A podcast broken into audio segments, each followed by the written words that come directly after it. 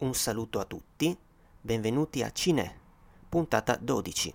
Io sono Alessio, più tardi questa volta non sentirete Emiliano, il collega podcaster salta un turno.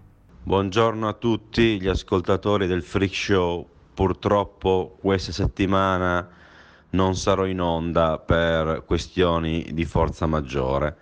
Eh, alla prossima e la forza sia con voi. In compenso però, questa puntata sarà speciale, nel senso che, come vi avevo preannunciato la scorsa volta, anche quest'oggi avremo un ospite. Ho infatti pensato di contattare, per parlare del film Stanley e Ollio, nei cinema italiani da poche settimane, Gabriele Gimmelli. E non l'ho scelto a caso Gimelli è redattore della rivista culturale Doppio Zero, che potete trovare al sito doppiozero.com. Scrive per Blow Up, Film TV, Film Idee, è selezionatore per il Milano Film Festival, è coautore di videosaggi su alcuni comici, come Fantozzi, l'Eterno Ritorno, realizzato con Andrea Miele, ma soprattutto, ed è per questo che ho pensato a lui, è autore della monografia Grandi Affari, Laurel and Hardy e l'invenzione della lentezza, edita da Mimesis, che si incentra appunto su Grandi Affari, anche conosciuto come Big Business, un corto del 1929 considerato tra i capolavori del duo. Ma questo, come sentirete, non è l'unico legame del nostro ospite con il famoso duo. Gli ho chiesto quindi di commentare questo, secondo me, discreto film che non mancherà di emozionare i fan, ma forse non solo, vista l'empatia che riesce a creare rimettendo in scena questi due beniamini della comicità. Ma non solo, il discorso si è assai e piacevolmente dilungato sulla coppia, sull'ultima parte di carriera, su Stan Laurel, su quanto c'è di vero in quello che si vede nel film, il discorso quindi ha toccato anche lati e momenti poco conosciuti della loro carriera. Insomma, questa volta più che mai di carne al fuoco ce n'è davvero molta, per cui vi lascio a questa più che chiacchierata la definirei intervista con Gabriele Gimmelli. Prima però metto le mani avanti, una volta di più, nel senso che ci sono stati dei, degli imprevisti problemi tecnici con Skype che hanno reso la registrazione di questa chiacchierata piuttosto fortunosa. Però davvero credo che i contenuti siano talmente ricchi e abbondanti da compensare ampiamente le mancanze e i rattoppi dal punto di vista audio. Ci risentiamo per alcune consuete informazioni finali.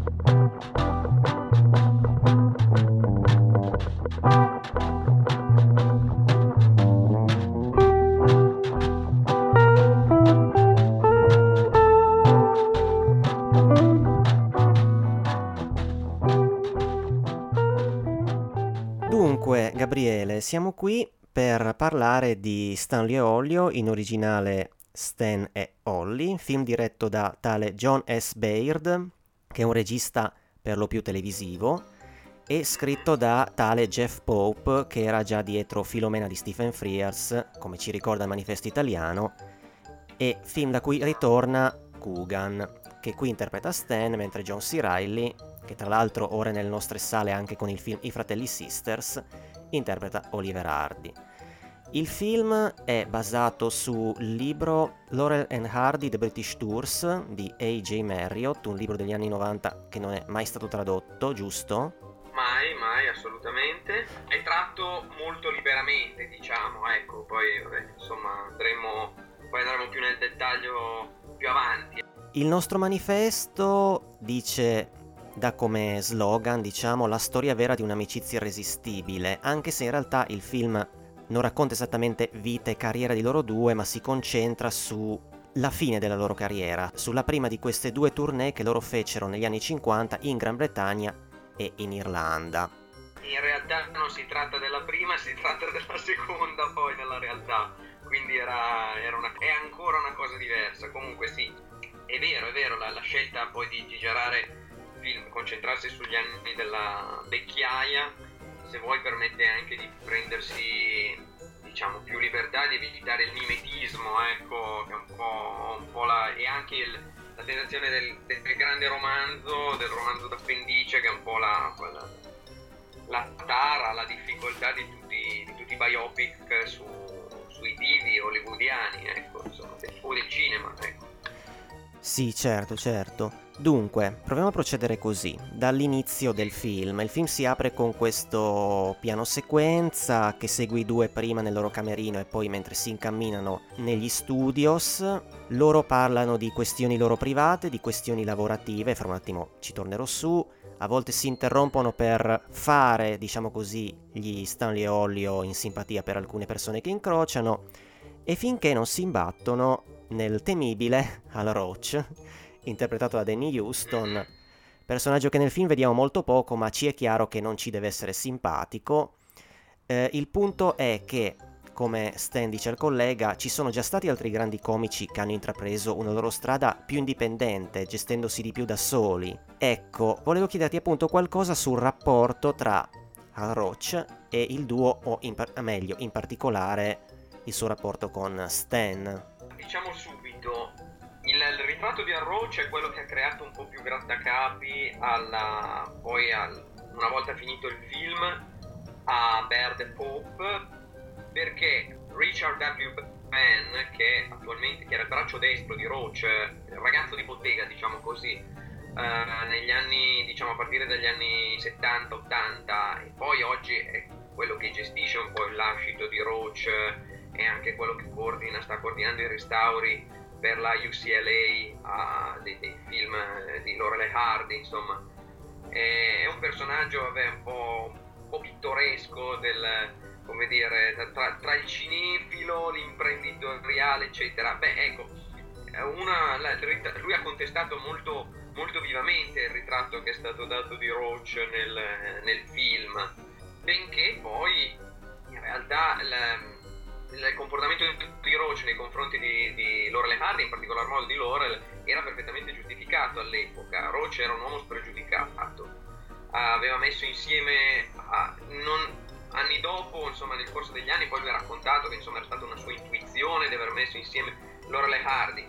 In realtà i documenti raccontano un'altra storia, cioè che erano due comici che lui aveva messo insieme per le molte, chiamiamole così, insalate miste che si facevano nelle serie nelle serie slapstick eh, della Hollywood dell'epoca e poi erano emersi questi due, si vedeva che funzionavano bene, c'era affiatamento, eh, lui sulle prime era un po' perplesso, lui e uh, Leo McCarey che era il suo supervisore, insomma il supervisore della produzione Roach, e dietro poi insistenza della Metro Goldwyn Mayer che era il suo distributore, beh, decide insomma di creare una serie apposita a Lorelei Hardy e tutto andò bene fino, diciamo, fino, agli anni della Grande Depressione, quindi diciamo fino agli inizi degli anni 30, 31, 32 e poi anche poi via via nel corso degli anni 30, in particolar modo dopo il 35, quando i gusti del pubblico cominciano a cambiare, la MGM comincia a chiedere film più diciamo meno legati a una comicità più farsesca, invece a una comicità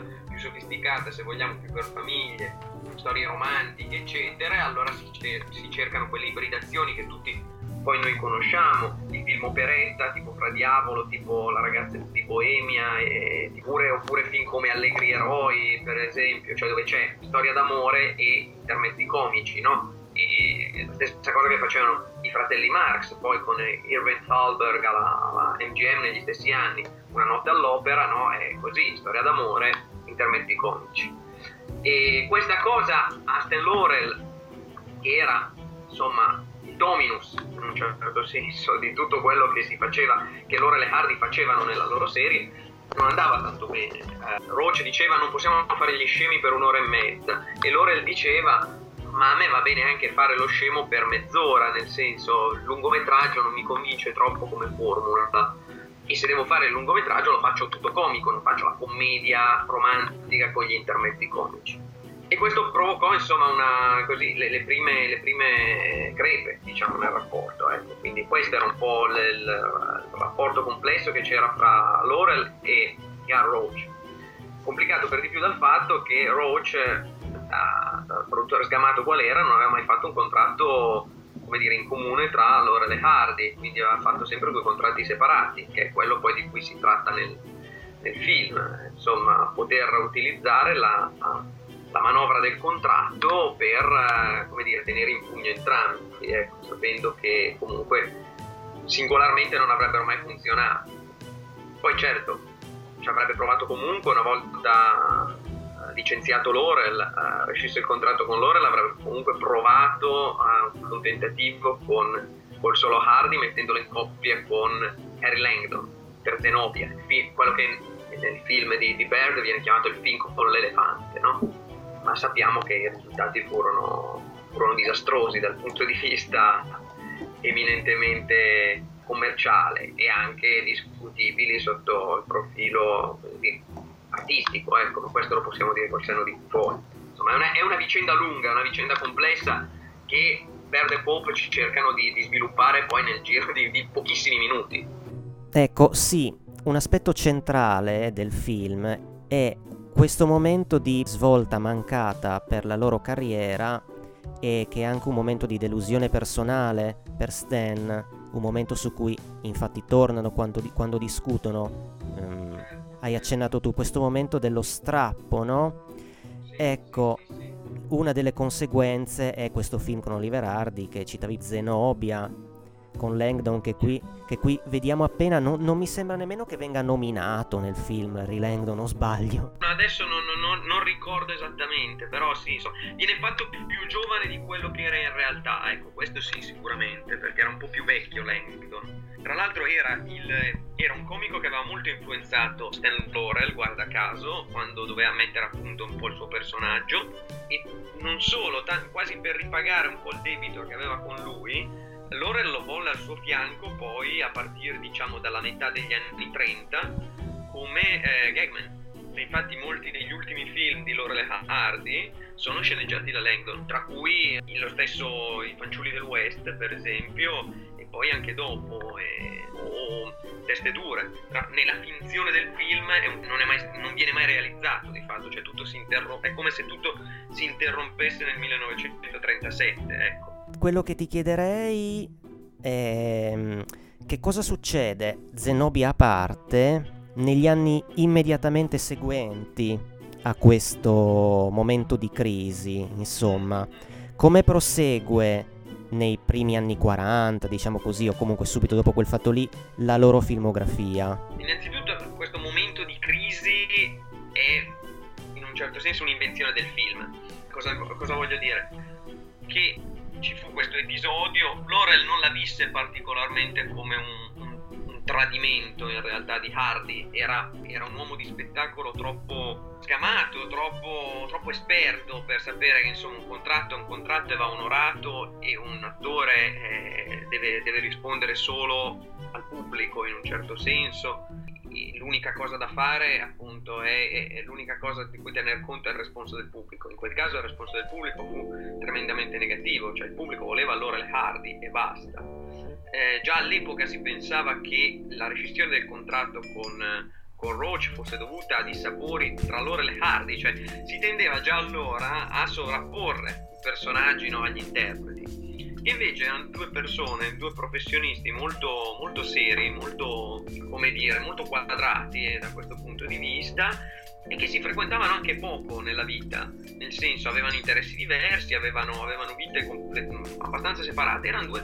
due, colleghi, no? Infatti è un po', cioè questa è la, la grossa forzatura, vogliamo chiamarla così, romanzesca poi nel, che c'è nel film. Quindi una volta andato male Zenobia, che peraltro uscì nel 39, quindi i tempi vengono molto condensati nel film, però loro fecero altri, almeno altri due film con Roach, uno è Avventura Valle Chiara e l'altro Teste Dure, noto anche come vent'anni dopo. Poi venne fatto Zenobia, Zenobia andò male. Roach decise di rifare il contratto a entrambi, sempre due contratti separati, girarono eh, un film che si intitola Noi siamo le colonne e poi girarono subito dopo I Diavoli Volanti, che è stato però distribuito prima, nel 39, e nel 1940 concludono poi la, l'esperienza con Roach, che ormai si stava orientando verso produzioni diciamo di maggiore impegno come Un milione d'anni fa, Uomini e Topi, eh, Capitan Furia, poi passò a girare film per l'esercito, insomma, tutta un'altra cosa. Loro invece fecero alcune tournée negli Stati Uniti in favore diciamo, del, dello sforzo bellico a partire dal diciamo, 40-41, poi ahimè Laurel, Laurel e Hardy decisero congiuntamente di firmare un contratto per la 20th Century Fox e per alcuni film che erano film di serie B, diciamo, possiamo dirlo tranquillamente, film girati veramente al risparmio. Laurel non aveva alcuna capacità di intervenire, non alcuna possibilità di intervenire sui, sul risultato finale e il risultato finale ne, ne risentì. Trame complicate, troppo infarcite di effetti, di, di propaganda bellica, perché poi c'era anche quel, la questione della, insomma, del film di propaganda, insomma, veramente un gran casino, tant'è che molti anni dopo Laurel eh, disse al suo biografo John McCabe, tu non hai idea di quanto mi sia pesato girare questi film, di quanto io mi vergogni di aver girato questi film. Diceva addirittura, cioè se non avessi, se non fossi un lavoratore che ha bisogno di, di denaro, di guadagnare, non li avrei mai girati, me ne vergogno profondamente. E in un certo senso, se vogliamo, insomma, il film di Baird eh, li accontenta, perché questi film non vengono mai girati, di fatto quindi insomma la storia riprende addirittura dopo il 1950 quando loro poi fecero dopo questa infelice esperienza diciamo con la, eh, con la Fox e poi con la, con la MGM esperienza che poi condivisero con tanti altri con i Marx eh, in, in, parte anche con, con Harold Lloyd con Buster Keaton non ne parliamo ecco insomma tutta una serie di di grandi comici ritturati, diciamo, dalle grandi produzioni, cioè il passaggio dalla produzione artigianale indipendente alle grandi produzioni e decisero di andare in Europa a girare questo film che era Atollo K, che fu un, un, un aborto fondamentalmente, ma un aborto perché funestato da difficoltà produttive, dall'incapacità addirittura della troupe di parlare la stessa lingua, chi parlava francese, inglese, italiano, perché era una grossa coproduzione europea. Laurel si ammalò sul set, nel film appare, appare molto provato fisicamente, tremendamente dimagrito, una cosa...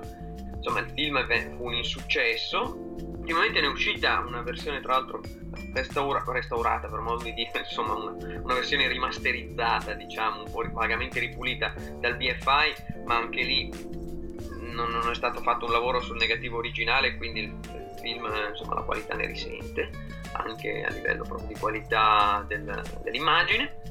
Dopo di allora, insomma, insomma ci fu un, un'ultima tournée che è quella poi del, del 53-54, ecco, quella che viene poi mostrata nel film in realtà c'era stata una tournée anche prima, nel 47-48, sempre in Europa. Eh, questo dimostra tra l'altro che loro in Europa erano popolarissimi, ma insomma bisogna vedere, andare a vedere i, i, filmati dell'epoca, diciamo, i cinegiornali dell'epoca per capire veramente il, il pubblico, l'acclamazione a furor di popolo ecco, che, che, che, avveniva, che è molto diversa da quella che si vede nel film, ecco, tutto qua, insomma. Sì, appunto, eh, il film racconta della loro, carri- della loro, carriera e di questa parte della loro carriera a suo modo, come hai detto anche tu.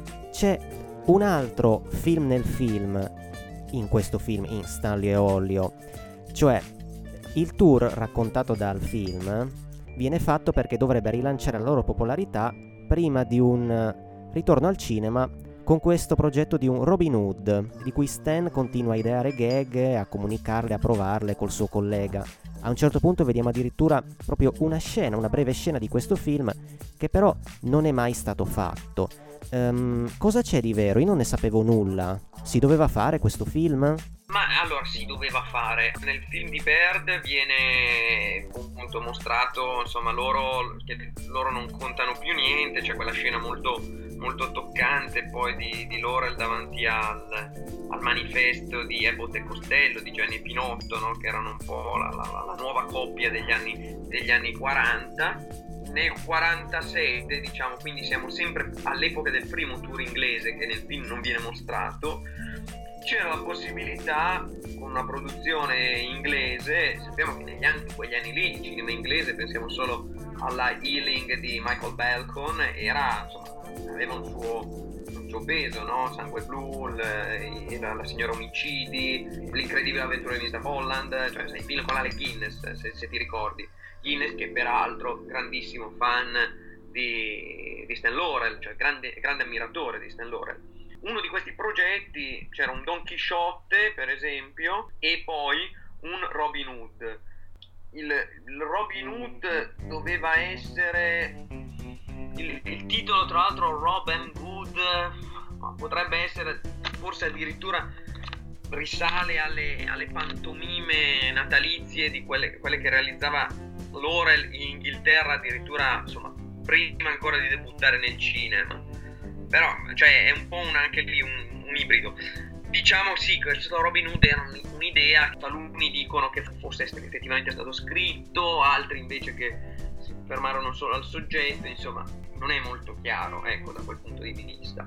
Però sì, non andò mai in produzione. Ecco. L'ultimo vero progetto in realtà a cui si dedicarono eh, si intitolava Laurel and Hardy Fabulous Fables che doveva essere prodotto a colori per la televisione americana. Esiste un copione, il copione del, del primo episodio, diciamo, credo fosse una parodia di Jack e il fagiolo magico, e doveva essere prodotto dal figlio di Al Roach, che aveva, aveva ereditato poi tutta la, la produzione, eh, che in realtà poi all'inizio, insomma, all'inizio degli anni 60 andò, andò in vacca e venne, venne venduta e gli studi vennero abbattuti ma diciamo ancora a metà degli anni 50 pensava di poter rilanciare attraverso la televisione con degli inediti televisivi, perché Roach era stato uno dei primi, Roach padre era stato uno dei primi a capire che insomma per fare soldi bisognava vendere tutto gli stock insomma, della produzione alla televisione e incassare i diritti. E, e, ed è proprio così, tra l'altro, che Laurel e Hardy rico- eh, conobbero un grande rilancio di popolarità, diciamo, a metà degli anni 50, appena prima che, che Hardy poi eh, morisse, perché Hardy cominciò a star male nel corso del diciamo, 55-56, dopo una grossa perdita di peso, e poi, sì, poi, poi venne colpito da un, da un ictus e insomma morì nel nell'estate del 57. Fu un, un finale di carriera un po', un po', triste e anche se vogliamo insomma un po' una beffa perché in realtà le possibilità di una, di una run 3 c'erano, ecco, non è che non, non vi fossero insomma come, come, c'era stata una run 3 in quegli anni lì per, per Keaton in televisione all'inizio degli anni 50 e per, per Groucho Marx con You Bet Your Life, ecco, insomma, con i quiz televisivi, quindi insomma non è che non fossero, le possibilità non ci fossero, ecco, purtroppo la salute non, non li assistette da quel punto di vista. Ok, tornando al film Stanley e Ollio, dunque il film qualche volta prova a mettere in scena il duo che fa il duo come lo conosciamo. Vediamo Stan qualche volta che fa delle cose goffe che dovrebbero farci ridere anche al di fuori del palcoscenico. Non so tu come la pensi, secondo me il film non ci riesce subito. Uh, poi però certo, una volta che vediamo i due sul palcoscenico, in modo particolare quando arriva la gag, lo sketch ambientato alla stazione ferroviaria, il risultato è efficacissimo. Poi c'è anche questo leitmotiv costituito dalla loro famosa danza che vediamo per la prima volta all'inizio sul set di quello che da noi è I fanciulli del West. A un certo punto sentiamo i due cantare. Uh, basandomi anche su quello che scrive Simon Luvish, nel libro che tu sicuramente conoscerai, quello edito da Feltrinelli a metà anni 2000, lui sostiene che per questa tournée Stan riciclò molto materiale di repertorio e anche delle cose che si erano già viste in alcuni loro cortometraggi. Cita, anche se nel film non lo vediamo, un'idea ripresa da questo corto del 29 I ladroni Night Owls, dove loro sono due barboni convinti da uno sbirro a effettuare un colpo che lui gli chiede di fare per, far, per fare colpo, scusa il bisticcio di parole, sul suo stesso capo. Invece quello che vediamo nel film, anche più di una volta, è questo sketch ripreso almeno in parte da un corto del 32, County Hospital, dove Hardy è a letto con una gamba ingessata, Stan che gli porta del cibo, quella questione sul riciclo delle, de, delle trovate. Allora, innanzitutto per esempio Night Owls, eh, che è un cortometraggio del 30, in, realtà addirittura a sua volta veniva da, un, da uno sketch teatrale che Stan Laurel negli anni 10 del Novecento portava in scena. Era una specie di vaudeville in cui con vari sketch c'era eh, questo, questo, pezzo che si intitolava The Nutty Burglars, cioè i, i ladri pazzoidi, un po' pazzi, no? Così. Poi lui lo riciclò per, eh, per il cinema e poi lo riciclò ancora di nuovo, lo riportò di nuovo a teatro, insomma, era un po' così. Invece, per esempio, County Hospital prese un titolo che era Birds of Feather, dove era una rielaborazione, la situazione principale era sicuramente, sì, quella quella di County Hospital, ma poi c'era un sovrappiù di comicità delirante, prepotentemente surrealista. No? Lui andava a recuperare proprio una, una, una, lezione che lui aveva molto presente, che era molto presente nei suoi primi sketch, no? e anche nei film che lui faceva da solista, cioè per le gag assurde, per uh, le trovate deliranti, no? anche un po', un po' inquietanti, che poi si vedono qualche volta nei finali di Laurel Hardy, i cosiddetti freak endings, no? Sai, quelli con loro, che ne so, le gambe strappate, annodate al collo, la testa girata di 180 gradi, Laurel, Laurel che viene inghiottito no? da, da, dallo scarico della vasca da bagno, Hardy che diventa una scimmia, sono tutte quelle cose così, no? E questo qua doveva finire, tra l'altro nel film non si vede, ma sarebbe stato molto bello secondo me, finiva con, con Hardy che alla fine si crede un, un uccello, no? E quindi cerca di svolazzare, e le, delle uova che si aprono così in scena, che si aprivano pian piano facendo uscire i pulcini. Eh, Lubish, che tra l'altro detto fra parentesi, saccheggia molto il libro di Marriott, che è quello invece dove vengono riportati i testi degli sketch, Lubish ricorda come il copione originale di, di Laurel Hardy, scritto da Stan Laurel, finisse con queste parole, fiato alle trombe, un cinguettio fortissimo, regna il pandemonio, cioè doveva finire con un rumore, un chiasso formidabile, un baccano indiavolato, e poi lì chiudeva, si chiudeva il sipario no? con Hardy appunto che cerca di spiccare il volo e, piume e un rumore di uccelli insomma almeno io me lo figuro così che era veramente, era veramente un gran finale e la cosa interessante invece nel film è che loro si tengono molto più fedeli loro voglio dire Coogan e Riley si tengono molto più fedeli al, al film così com'è il film al, a County Hospital, diciamo, la battuta sulle uova soda delle noci e, e via dicendo, ecco. Nello sketch teatrale era ancora più, più assurdo, con, con Laurel che andava a trovare Hardy e gli diceva ti ho portato questi sandwich alle cipolle marmellata e Hardy gli dice ma che schifo è, non, non posso mangiare quella roba. Beh, mi hai sempre detto che ti piacciono le cipolle anche la marmellata e così ho pensato di farti un sandwich così. Sì, mi piacciono, gli dice Hardy, ma non insieme.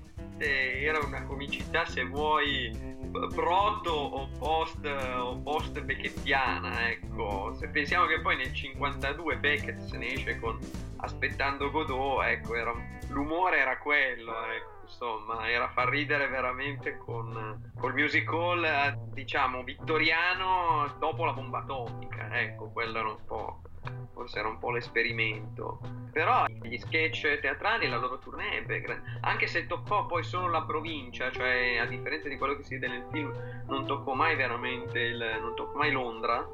Però fu, fu un grande successo e lo fu, lo fu da subito, ecco, questo c'è da dire su come loro mettono in scena poi il, le gag fuori dal palcoscenico, sai, diciamola tutta, non, non, dobbiamo prendere il film come un biopic attendibile, ma come un omaggio, secondo me. Quindi ci sta che loro, cioè ci sia questa continua sovrapposizione tra vita e arte, e secondo me era anche inevitabile che fosse così su grande schermo. Va detta anche un'altra cosa, cioè che Stan Laurel effettivamente inventava gag in continuazione. Ha continuato fino all'ultimo giorno della sua vita, è quello che si dice proprio nell'ultima didascalia del film. Eh, anche se non c'era più Hardy, lui ha continuato, ha continuato a macinarne così. Perché per, per Stan Laurel davvero il, questo lo dice anche John McCabe, perché lo conosceva, insomma, il biografo che aveva avuto modo di conoscerlo molto bene, era, era quel tipo di aveva quel tipo di vivacità intellettuale e um, aveva per lui la comicità era una componente fondamentale proprio del, del quotidiano, cioè lui, lui, sapeva osservare le cose in quella chiave lì, la chiave del comico. Cioè, addirittura nel, nella biografia lui apre, viene raccontato di come Laurel normalmente aprisse gior- il giornale, no? E così non so, diceva un prete si rifiuta di sposare marito e moglie perché entrambi masticano la, il chewing gum. No, diceva, eh, diceva, a McCabe, vedi, diceva a Laurel, questa qui è già una situazione perfetta per un film di Laurel Hardy. Immagini James Finlayson come prete, no? che, che, si inalbera perché magari ci sono io, no? che, così, che, che mastico, no? e Hardy è il testimone no? e cerca di farmi smettere. Insomma, dice, questa è già una situazione di Laurel, Laurel Hardy. Cioè, era, era, così eh, Stan Laurel quindi il fatto che lui continuasse, eh, che nel film si vede che continua a, a inventarsi gag a getto continuo, beh, insomma, quasi come una monomania, no?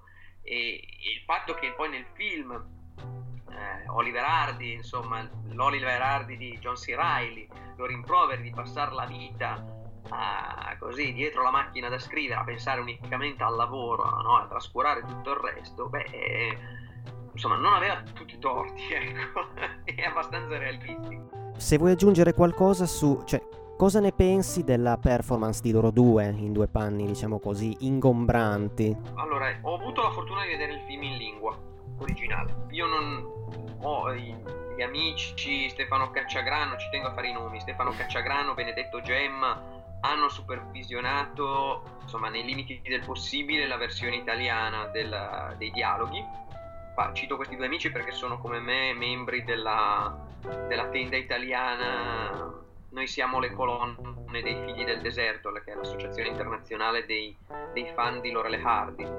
E, e, no, ci tengo a dirlo perché comunque è stato fatto insomma, un, certo, un certo tipo di lavoro anche sulla versione italiana. Il problema è che si è rischiato un po' di perdere questa, questa cosa nella, si rischia di perdere un po' nel doppiaggio. Un, un lavoro calibratissimo secondo me soprattutto sulla mimesi vocale. Perché ho, devo dire lì c'è stata una, una capacità eh, soprattutto di Kugan secondo me perché era quello meno aiutato dal, anche dalla, dire, dal trucco di partire dalla, dalla voce no? e poi di andare a costruire da lì il personaggio per cui riprendendo, veramente studiando molto bene le inflessioni e, le, e le, le caratteristiche di Stan Laurel, del vero Stan Laurel, e poi da lì lavorare su, come dire, restituire il personaggio a così, un personaggio a tutto tondo, quindi senza cercare l'imitazione, ma in qualche modo facendolo vivere di vita propria, ecco.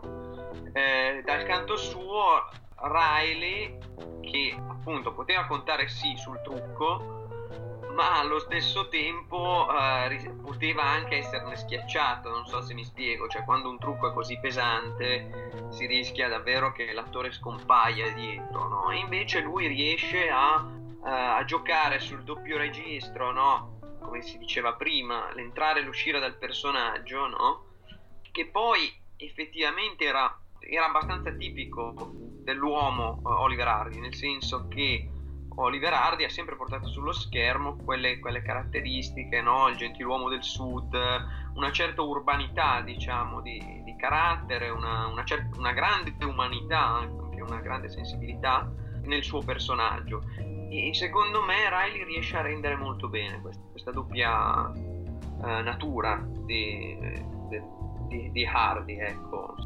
Sai, su, poi guarda, sul personaggio di Hardy ci sarebbe ci sarebbe veramente tanto da dire eh. sul rapporto molto difficile che ebbe per tutta la vita col, col proprio fisico per esempio sul, sul, fatto di essere grasso ecco quella è una cosa che sappiamo poi dai racconti che ne fece la terza moglie di Lucille Hardy che è quella che si vede nel film eh, sappiamo che gli pesò molto ecco, essere, essere un, una persona grassa e che abbia però eh, lì la grandezza poi anche dell'interprete di aver sublimato tutto nella, nell'arte, ecco, quindi questo è un po' un po' una cosa che secondo me uh, Riley riesce a trasmettere, riesce a portare poi sullo schermo. Quindi secondo me se, se anche il film è molto, un film molto fragile, in fin dei conti, anche per quelle, quei problemi del non poter mostrare insomma certi personaggi in una certa luce, avere, dover avere a che fare con eh, i fan che avevano già il fucile spianato, e gli eredi di questo, i detentori dei diritti di quello, insomma si rischiava veramente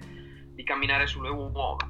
Quindi il film in realtà è meno, meno coraggioso, è meno, meno ricco se vogliamo di implicazioni di quello che avrebbe potuto essere è capitato di paragonarlo, pensarci a, ai ragazzi irresistibili, no? quello con, con Mattao e George Burns, cioè l'idea così, due vecchi comici, litigarelli, eccetera, che però poi insomma il nome del, dello show business, del, dello, dello show must go on, arrivano a mettere in scena di nuovo insomma il numero. Ecco, è, è un po' già vista questa cosa però grazie agli interpreti secondo me comunque l'omaggio passa, passa e come, sì sì. Sì, ok. Due personaggi che nel film si fanno notare sono appunto le consorti del nostro duo. Uh, Lucille Hardy, interpretata da Shirley Anderson, e questo donnino dalla voce, non so come definirla, diciamo un po' da papera, molto premurosa. C'è invece poi la moglie di Laurel, tale Ida Kitaeva, interpretata da Nina, Nina Arianda, che tra l'altro, se non erro, pur sfoggiando una, un accento dell'est che mi è sembrato abbastanza credibile, l'attrice non viene affatto da lì. È una donna molto sicura di sé, che vediamo sempre in posa con questa sigaretta in mano, che si scola i drink proibendoli al marito, che si sente donna di spettacolo, cita spesso Preston Sturgis e Aaron Lloyd. Insomma, le due stuzzicandosi e criticandosi in continuazione formano un dual femminile interessante che funziona e che, come un personaggio del film a un certo punto fa notare, è un piccolo doppio di quello formato dai mariti. Ecco, se vuoi approfondire un attimo le figure di queste compagne, mogli di loro due e l'influenza su Stan e Holly.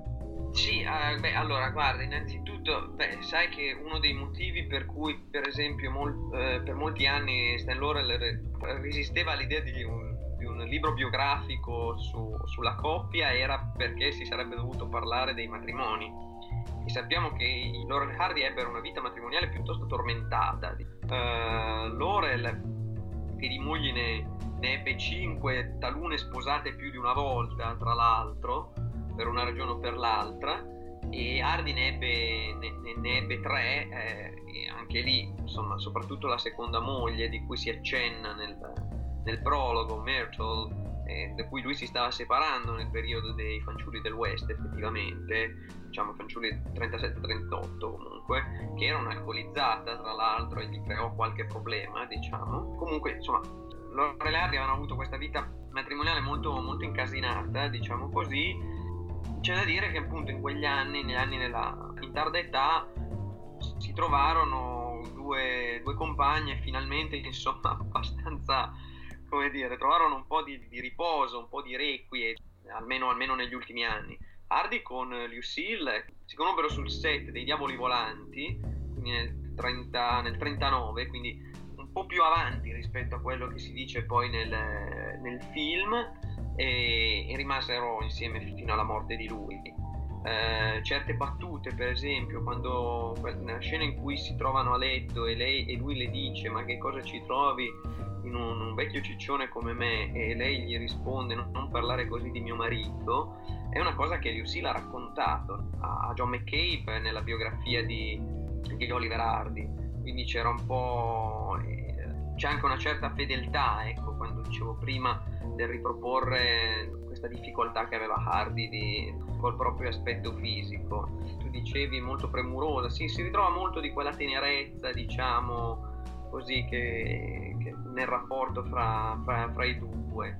Nel, nel, nel, caso invece della Ida Kitaeva, che uh, fu l'ultima moglie, la seconda moglie russa di, di, Stan Laurel, viene mescolata con un altro personaggio che fu la, la, credo la, penult- la terzultima moglie di, eh, di Laurel, che era invece eh, Ili- vera Iliana Shuvalova, che era lei effettivamente invece che ha lavorato con Sturges e Aaron Lloyd e che era, era, effettivamente un personaggio alquanto pittoresco e quasi gli costò il licenziamento da Roach, insomma, per via di quella che viene chiamata anche nel film clausola morale del contratto, cioè che, perché questa guidava ubriaca, cioè era veramente fuori, fuori di cotenna, era effettivamente un personaggio piuttosto pittoresco. E vengono prestati a, quindi alla, alla Ida, alla Ida Kitayeva, a Laurel vengono prestati alcuni tratti di quest'altra moglie Diciamo che più che di un ritratto fedele poi delle due mogli si voleva invece,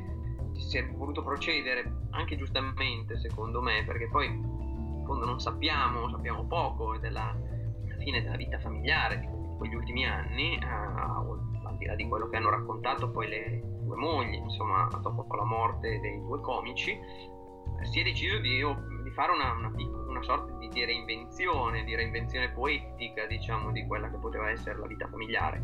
E quindi inventando anche questi due personaggi che facevano un po', così, fanno un po' il doppio appunto della coppia comica tradizionale. Senza dubbio è vero che Laurel era tenuto molto, molto a briglia corta da Eda Kidayeva, soprattutto per quanto riguardava la dieta, perché Laurel poi alla fine degli anni 40 insomma, si ammalò di diabete che lo avrebbe tormentato fino agli ultimi anni di vita e quindi doveva stare molto attento a, all'alcol, ai dolciumi eccetera. Non che fosse un alcolista intendiamoci però insomma non, non disdegnava il bicchiere e questo insomma, poteva procurargli alcuni problemi questo per quanto riguarda la cronaca per quanto riguarda la resa invece del, proprio sul film io credo che sia anche piuttosto, piuttosto efficace anche non priva di una sua grazia ecco Ok, bene, bene. Farei anche rapidamente, eh, perché da dire ovviamente ce ne sarebbe fino a domani, un passo indietro, nel senso che, allora, ovviamente Stanley e Olio sono passati alla storia del cinema, soprattutto in coppia, ma ci vuoi dire almeno qualche cosa su tentativi di sodalizio precedenti, almeno per quello che riguarda Stan Laurel al cinema? Allora, Stan Laurel eh, come, come è sempre stato, cioè, prima del 27 è un comico solista, punto. Cioè, è sempre stato, è sempre stato un, un comico solista, aveva preso dalla lezione di, di Chaplin, infatti se ne accenna nel film, ma poi era una cosa che um, a Roach diceva spesso, cioè che Lore aveva il complesso di Chaplin, cioè l'idea di, di voler fare tutto da solo, esattamente come faceva Chaplin, no? E questo insomma era un po' un direi un crucio, però insomma era sempre stata la sua volontà. Quindi eh, Laurel in realtà fu sempre un comico solista, magari poi affiancato di volta in volta da James Finlayson, per esempio, che è poi quello che insomma la loro spalla comica per antonomasia negli anni del, del lavoro in coppia. Mentre invece è Hardy più che altro che ha, fatto, ha, lavorato molto in coppia con altri comici, generalmente come spalla o come, come antagonista, eh, come villain, diciamo. E quindi, quindi c'era, non so, ha lavorato con uh, Billy West che era insomma, uno dei più famosi imitatori di Chaplin. E poi, poi successivamente mm, con Jimmy Aubrey eh, che era un altro comico insomma, oggi quasi dimenticato ma all'epoca aveva un suo, suo piccolo seguito. E, e poi soprattutto sì, con altri ma poi soprattutto mi viene da dire con eh, Larry Simon con Ridolini con cui ebbe parti più sostanziose. In fondo anche la, la, scelta di metterli a fiancarlo a Stan Laurel era inizia, perlomeno inizialmente una scelta dovuta al fatto che Hardy era un'ottima spalla comica quindi insomma aveva come solista aveva bisogno di una spalla si scelse si, si scelse Hardy e poi le cose andarono diversamente, ecco. È molto facile se capita trovare Hardy e fare il caratterista, per esempio, nei film di, di Charlie Chase o, o, di Clyde Cook, eh, insomma, di altri comici della, della Roach, ecco, questo, questo sì. L'unica volta che Laurel fece da partner a un altro comico e fu guarda caso anche lì con Larry Simon, con Ridolini, film era Frozen Francis in italiano è Ridolini e Stanlio al bagno penale, beh, eh, addirittura era talmente... cioè gli rubava la scena. E pare che uh, Larry Simon gli avesse tagliato diverse cose, no? Perché, perché Laurel faceva ridere più di lui. Questo è un pettegoletto. Però eh, questo insomma, dimostra che uh, Laurel non era molto, come dire, eh, non era adatto, almeno all'epoca, diciamo, comunque non era adatto a un ruolo di spalla, ecco, mettiamola così. Tant'è che infatti con, nel, nel, lavoro in coppia con Hardy il, il rapporto è estremamente paritario. Ok. Sì, vabbè, poi ci sono delle cose, ma qualcosina hai detto tu anche prima relativamente al fatto che il film la racconta un po' al modo suo, attingendo di nuovo al libro di Luvish, perché io quello c'ho, leggevo anche questo che ovviamente tu saprai, che c'era un problema di immigrazione per Oliver Hardy, no? Le leggi sull'immigrazione, ecco, ok, lo, so, lo sai già. Sì, insomma, dovettero andare avanti e indietro un paio di volte, ecco, mettiamola così. Sì, e poi più in generale c'è questa cosa che in realtà l'Irlanda fu toccata prima del resto, giusto? Mentre invece, eh, invece nel film vediamo l'esatto contrario perché ovviamente è un po' a fini narrativi, colpi, la cosa colpisce un po' di più, dove si chiuse la tournée, lì è lì che Oliver ebbe un leggero attacco di cuore. Ed è lì che... Esatto, ok. La, la cosa del, delle campane che suonano Bakuku Song, quella lì è vera, è successa veramente in Irlanda eh, fu una cosa che Laurel anche molti anni dopo ricordava con, con particolare commozione, ecco, cioè era rimasto molto colpito dall'accoglienza degli irlandesi. A questa tournée del 53-54 seguì un'ultima apparizione televisiva al This Is Your Life che Luvish definisce addirittura lugubre perché dice che loro due, vabbè, a parte ovviamente stanchi, anziani e tutto, furono anche presi un po' alla sprovvista mentre stavano in un albergo e vennero dirottati in trasmissione, risultato è quello che è. Um... Certo, certo, ma anche, anche Keaton fece parte di questa trasmissione trasmissione dei primi anni 50 della televisione americana, insomma. No, uh, beh, allora, Luvish, sì, vabbè, Luvish sovraccarica sempre un po', ecco. Non è il testo più affidabile su Laurel e Hardy, eh, lo dico proprio tranquillamente, anzi, adesso che è uscita la, l'edizione, l'edizione annotata della, traduzione italiana della biografia di, di McCabe eh, per Sagoma Comedy. Non lo dico perché ho fatto anche attività di consulenza, ma quindi non è che non per, per far pubblicità a me stesso, ma è effettivamente più, insomma, è più attendibile. Comunque ci siamo impegnati parecchio per colmare anche eventuali lacune e dare un testo il più possibile completo insomma, su, sulla carriera di, di Laurel Hardy. Rubish sovraccarica sempre un po', ammicca, riporta spesso pettegolezzi e soprattutto saccheggia altri libri, quindi di, di, suo in realtà poi non mette molto di, di nuovo, eccetto appunto così certe trovate, diciamo, più che altro espressive. La, la, la cosa importante sì è questo, sì, questa trasmissione. L'Orel in realtà poi scrisse, se tu vai sul sito Letters, Letters, from Stan, dove sono raccolte, dove si vanno via via raccogliendo tutte le lettere che Stan Laurel ha spedito ai suoi corrispondenti, cosa che ha fatto per tutti gli ultimi anni della sua vita, praticamente insomma, in modo quotidiano. C'è anche una lettera in, come, insomma, in cui parla di questa trasmissione, ma non ne parla in termini troppo, troppo critici, anzi sembrava abbastanza, insomma, era più che altro contento della, così, della manifestazione d'affetto, meno contento era invece del discorso appunto essere stato colto, colto alla sprovvista appunto perché non era un amante dell'improvvisazione nel senso banale del termine ecco. Cioè si poteva improvvisare ma come dire la situazione doveva essere creata c'è quell'aneddoto molto divertente che racconta Leo McCarey che era stato inviato, invitato anche lui alla trasmissione sul set di Liberty dove quasi uh, Oliver Hardy si spiaccicò al suolo però insomma l'ha raccontata anche altrove ecco, ed è, e pare sia effettivamente una storia vera ecco. sulla fine carriera quello, quello diciamo che forse più, sarebbe stato più interessante era, era di Billy Wilder era una sorta di variazione sul tema appunto sì, dei comici avanti con l'età, eh, con i due comici costretti, del vaudeville costretti a vivere in un cimitero, insomma, così nella, nella cripta di un cimitero, una cosa un po', un po strana, insomma, così. Questa era l'idea iniziale molto lugubre, molto macabra alla, alla Wilder ovviamente, e poi i tentativi che facevano per rimettersi, rimettersi in vista. Poi la cosa si perse un po' per strada, però sarebbe stato interessante, come anche l'altro progetto di Wilder di fare il film con i fratelli Marx al, al Palazzo delle Nazioni Unite. Ecco, insomma, Wilder aveva questo debole per i comici del, per quelli che allora erano i vecchi comici, ecco, poi appunto la cosa non si, non si concretizzò. Poi c'è ancora c'era questo progetto di trasmissione radio Lauren Hardy Go to the Moon che avendo visto il film sono anche un pochino beffarda perché c'era questo momento che già tu citavi in cui Stan si malinconisce e noi con lui vedendo il manifesto di Abbott Costello Go to Mars e risulta ancora, vabbè, velocemente un'ultimissima apparizione pubblica nel 55, un, cito, eh, mi tocca citare ancora Luvish, cine inserto per la BBC in onore di dell'associazione per il varietà inglese. Pare di capire che un sacco di queste robe di fine carriera su YouTube li si trovino.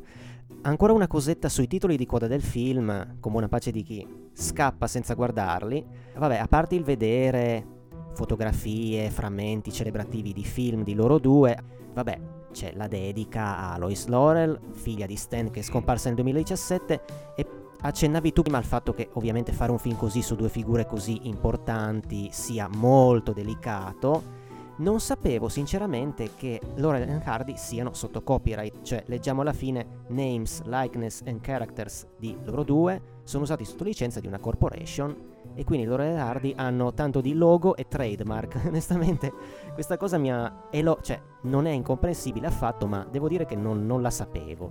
Sì, è una storia anche quella un po'... insomma non propriamente felice, nel senso che Stan Laurel vendette non i diritti, attenzione, non i diritti sui film, che quelli sono rimasti alla CCA cioè, oggi sono in mano alla CCA che poi è, è, è a Richard W. Penn tramite la Roach, diciamo, ecco, cioè rimasero sempre a Roach e poi via via, insomma, tutti quelli a cui Roach poi passò il pacchetto film. Parlo proprio dei personaggi, cioè le due, il grasso e il magro, le bombette, eccetera. Le vendette al produttore di cartoons, Larry Hermon, che tra l'altro alcuni anni dopo, che sfruttò veramente, insomma, oltre, oltre ogni dire, i lecca lecca con la faccia di Lorele Hardy, tutto il merchandising, ecco, e altre cose, uh, i cartoni animati di Anne Barbera coprodotti da Larry Herman, i fumetti e poi anche ai noi un film For Love or Mommy del 1997 o 98 non ricordo in cui praticamente prendeva due attori e li truccava da loro le Hardy e gli faceva fare un film credo sia stato un fiasco, ma se cerchi sull'IMDb lo trovi, ahimè. E c'è anche eh, Murray Abram tra gli interpreti. un'operazione puramente, insomma, una, vera e propria speculazione. Herman è morto qualche, qualche anno fa, poi credo, insomma, i diritti poi ce li ha ancora la, la corporation e buonanotte, però eh, ahimè c'è anche questo. Un po' creepy, però è così. Allora, avviandoci verso la fine, di solito io parlo e consiglio un qualche cosa di corto, di lungo, disponibile online in modo gratuito e legale. Su RaiPlay ci sono parecchie cose di Stanley Olio, soprattutto cortometraggi, d'altronde Rai Movie chissà quanto durerà, ma comunque continua a trasmettere loro cose, anche se è un disastro quello che c'è lì punto, da un punto di vista, diciamo così, filologico, perché i titoli di testa sono sempre espunti, le didascalie sono rifatte e o vengono recitate o vengono lette, ci sono dei ridoppiaggi, la qualità video è modesta. E insomma, vabbè, lasciando perdere quello che c'è su RaiPlay, che è comunque un servizio meritevole e in alcuni casi hanno anche recuperato delle versioni col doppiaggio d'epoca, di recente l'hanno fatto per Muraglie. A parte ciò, appunto, ti chiederei velocemente di dire qualcosa su due cosette. Una quasi irreperibile e una invece che c'è su YouTube ed è uno dei capitoli, anche se intendiamoci un minuscolo capitolo della loro carriera, direi che sconosciuto. È un corto del 43 sai di cosa sto parlando. Se vu- ecco, se vuoi dire qualcosa, di che si tratta? Allora, beh, riprendo un po' il discorso quello sulle, insomma, su quello che si trova online. Allora, diciamo una volta per tutte, eh, io spero che questo podcast sia ascoltato da più persone possibili. In Italia non abbiamo un'edizione un edizio Princeps dei film di Laurel Hardy, cioè come quella che ha Chaplin per esempio per la Cineteca di Bologna come si spera avrà Keaton ben presto grazie alla Coin Film Group uh, insomma e in parte anche la Cineteca di Bologna uh, non c'è, forse non ci sarà mai. A complicare le cose, beh negli Stati Uniti comunque la UCLA sta restaurando, insomma anche con l'appoggio di gente come, come George Lucas per dire che è un loro grande fan sta restaurando via via i loro, i loro film, le versioni fonetiche, i muti, eccetera. Eh, anzi no, i muti ancora no, eh, stanno cominciando con i sonori. In Italia un'edizione in DVD, al, non dico ottima, ma almeno decorosa, non c'è, non esiste. E non esiste a causa della pirateria. Questo diciamolo una volta per tutte, lo, insomma, si può dire in giro, non esiste per la pirateria, non esiste per, anzi prima non esisteva per case di come dire, distribuzione senza scrupoli eh, che recuperavano, così raccattavano materiali di, di qualità discutibile per farci i DVD e, eh, e quindi insomma ne hanno inondato il mercato e continuano a riprodurle, a stamparle in maniera bulimica copie di qualità pessima con doppiaggi ancora peggiori, tagli. La cosa poi si è complicata appunto con l'avvento di YouTube perché appunto qualsiasi mattarello o qualsiasi scalzacane pensa che basti così ripulire un po' eh, l'immagine, fa, metter, eh, dire che la, si è fatto il restauro in HD, lo si mette online e si sputtana tutto quanto con, con rispetto parlando. Quindi questo fatto che insomma la rete è stata inondata letteralmente di materiali di bassa qualità di Laurel Hardy ha di fatto serenamente impedito l'affermarsi di una, insomma, o comunque una distribuzione di questi film, dei film di Laurel Hardy in edizioni filologiche, complete, eccetera. Ricordiamo che il ritmo poi è caratteristico, cioè i film di Laurel Hardy hanno un caratteristico ritmo, hanno delle pause, hanno una costruzione comica molto, eh, come dire, molto attenta, nella maggior parte dei casi, ecco, e, e chiaramente vederli rapperciati così e come dire, tagliati e manipolati in una certa maniera, eh, di sicuro non gli fa bene, ecco, mettiamola in questa chiave.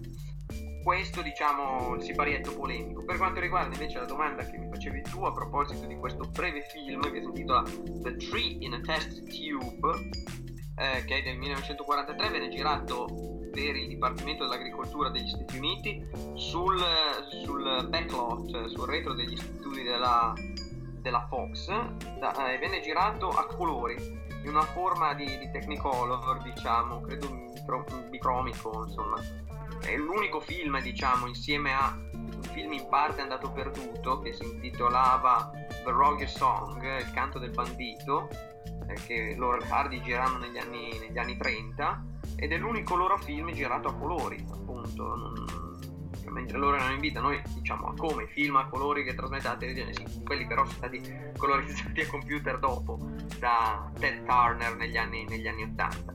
Eh, invece no, il film proprio a colori, girati su pellicola a colori, questo è, è l'unico, era un film appunto realizzato per il Dipartimento dell'Agricoltura, siamo appunto nel mezzo dello sport bellico statunitense e doveva sensibilizzare gli americani sul, sull'uso del, boh, del legname, e, insomma, nella vita quotidiana, allora c'è, insomma, c'è tutta una serie di gag a base eh, così appunto così con gli oggetti eccetera insomma una cosa abbastanza piccolo, ecco appunto come dicevi tu, un capitolo minuscolo nella produzione di Hardy. Forse è importante per una cosa dove si vede che forse gli americani per la prima volta videro che Stan Laurel aveva i capelli rossi.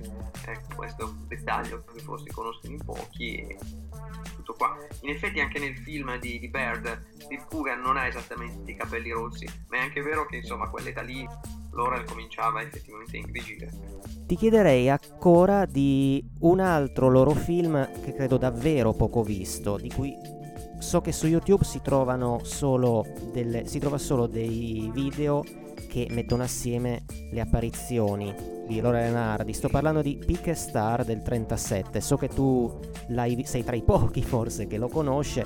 Dici qualcosa su questo film.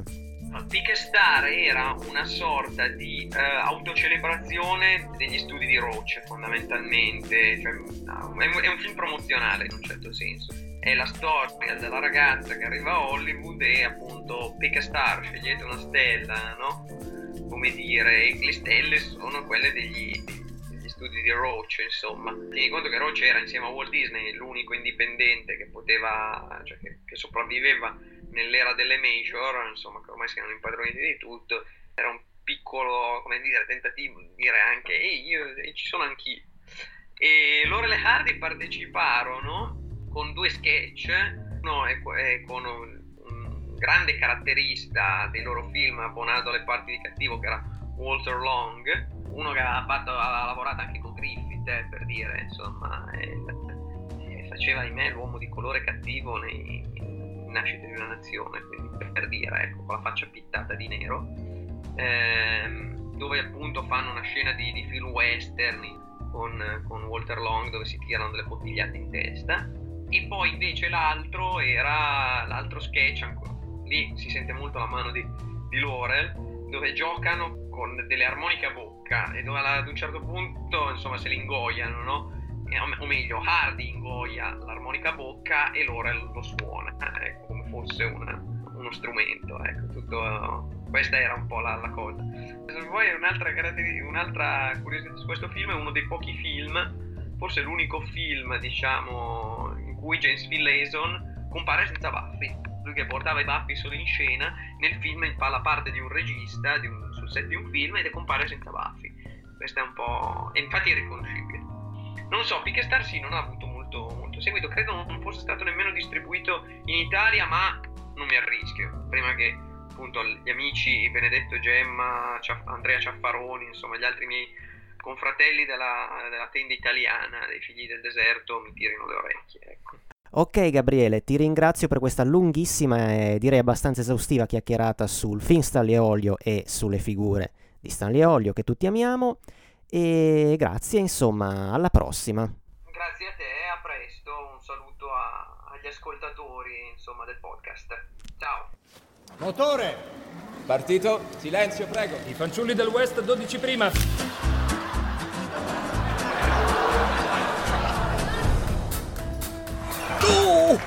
Dell'affluenza del pubblico che ne dite? Ad essere sincero, io sono rimasto deluso. Loro hanno detto, potresti convincere Stan e Holly a fare un po' di pubblicità per dare slancio alla tournée? Ci sarebbero soldi in più? Oh, hanno detto di no. Chi lo ha detto?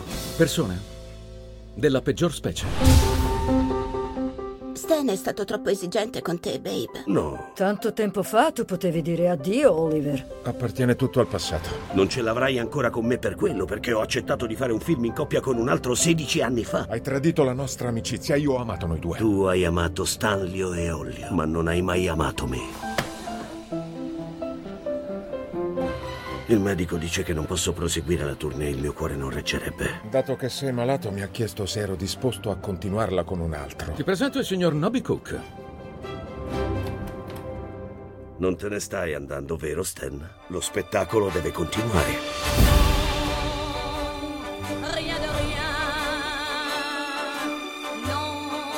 Lo spettacolo è stato pura magia.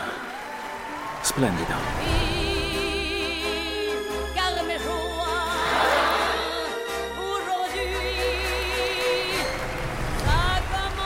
Che ora è adesso? Reggi questa. Ci serve veramente quel baule? Ringrazio nuovamente Gabriele Gimelli e vi ricordo le consuete cose. Ci potete sentire il martedì alle 18 su Radio Clava, l'indirizzo è bit.ly slash radioclava, oppure dal giorno dopo sulla nostra pagina Mixcloud vi invitiamo a seguirci su Facebook, su Instagram, anche su Twitter. Vi invitiamo a seguire Radio Clava anche su Facebook. E beh, alla prossima puntata da Alessio. E che dire, non fate gli stupidi. Il brano che state ascoltando è A Good Base for Gambling di Komiku.